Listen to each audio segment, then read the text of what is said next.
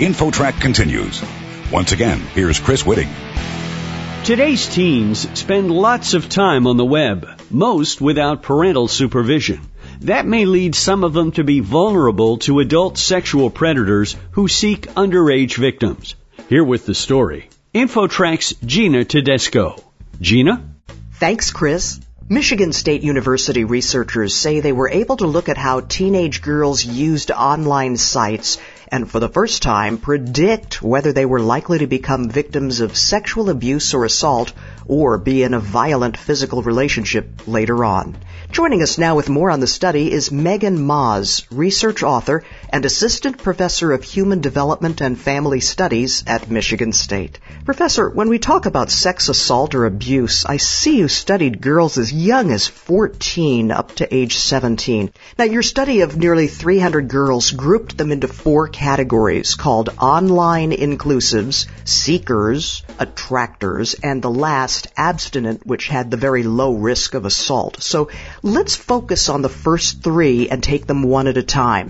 Online inclusives. Define the group. These were girls who had a high probability of having experienced all of the online sexual experiences that we measured.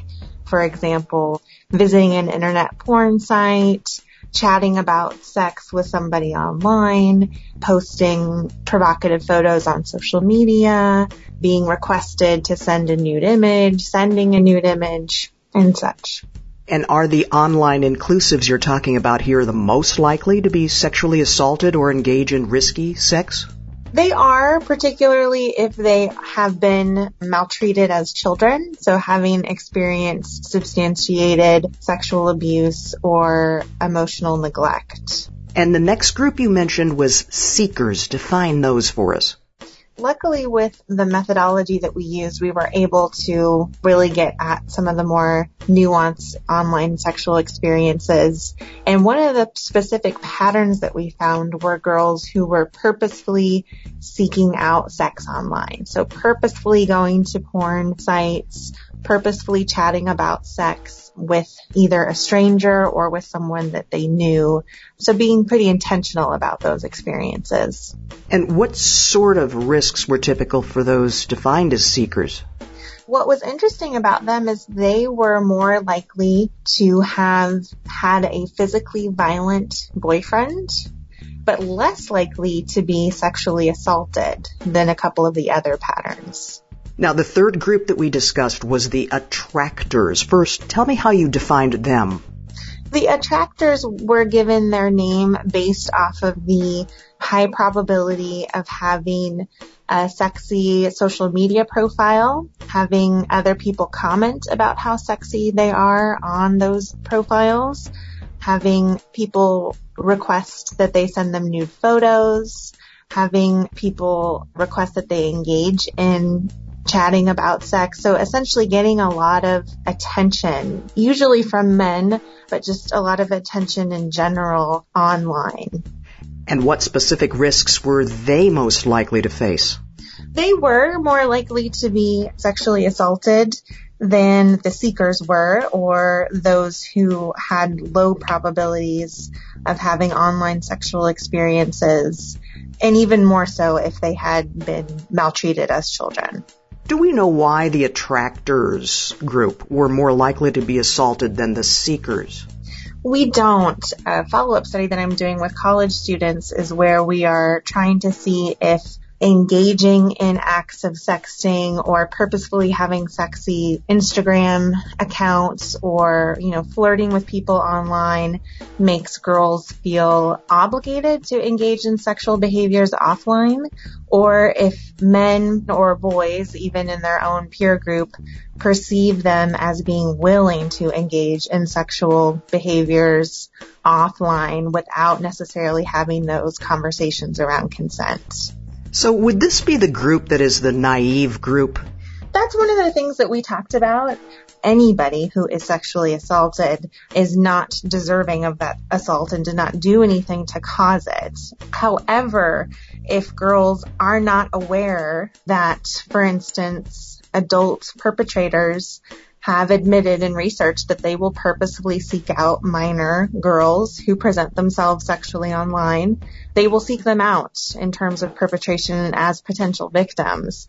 And so if girls are aware of that, they might be a little bit more savvy in warding off invitations to meet online. If boys know that it's never okay to assume that somebody wants to have sex, no matter how sexy their Instagram account is, then that might be a way that we could also prevent this from happening. So, you know, we're a big proponent of prevention education from the start and really educating youth about our sexual culture. We're visiting with Megan Maas, research author and assistant professor of human development and family studies at Michigan State University. Do we know about the attackers? Are they adult men, teenage boys?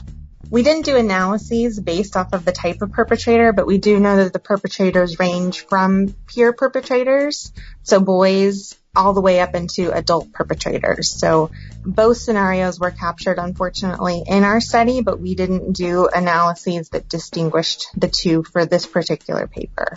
And you've said that education is needed for the teenagers. Let me pick up on that. What should be the messages? We first, as adults, need to acknowledge that teens are sexual and that they want to express their sexuality to each other. They also want to explore sexuality online. As much as we might be uncomfortable with that or want to prevent it altogether, that's really not reasonable to expect. So instead, we need to give them education in terms of helping them understand their own motivations for doing so. What do they like about it? What do they not like about it? How do they perceive others? How do they want others to perceive them? And to help them figure out ways to express their sexuality or flirting in ways that they can be more in control of. Megan, do you have any advice for parents on monitoring their kids' activities, such as watching their Instagram account?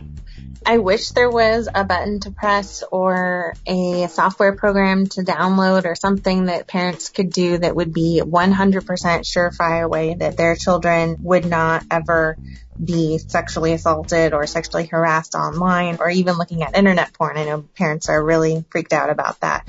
One of the best things we can do is to not focus on how girls look as a matter of their own personal worth which is really difficult to do because that means you have to start from a very young age of really supporting your daughters getting involved with horseback riding or basketball or art or cooking or something that's going to be able to sustain them through adolescence that is not based on a sexy selfie. So one of the best ways you can prevent this kind of thing from happening is making sure that your kids' motivation to get those likes and to have the sexy selfie posts, to make sure that that motivation to begin with is dampened. Megan Maas, Assistant Professor at Michigan State University, great advice and thank you for joining us today. Thanks for having me. For InfoTrack, I'm Gina Tedesco. You're listening to InfoTrack, a production of Syndication Networks.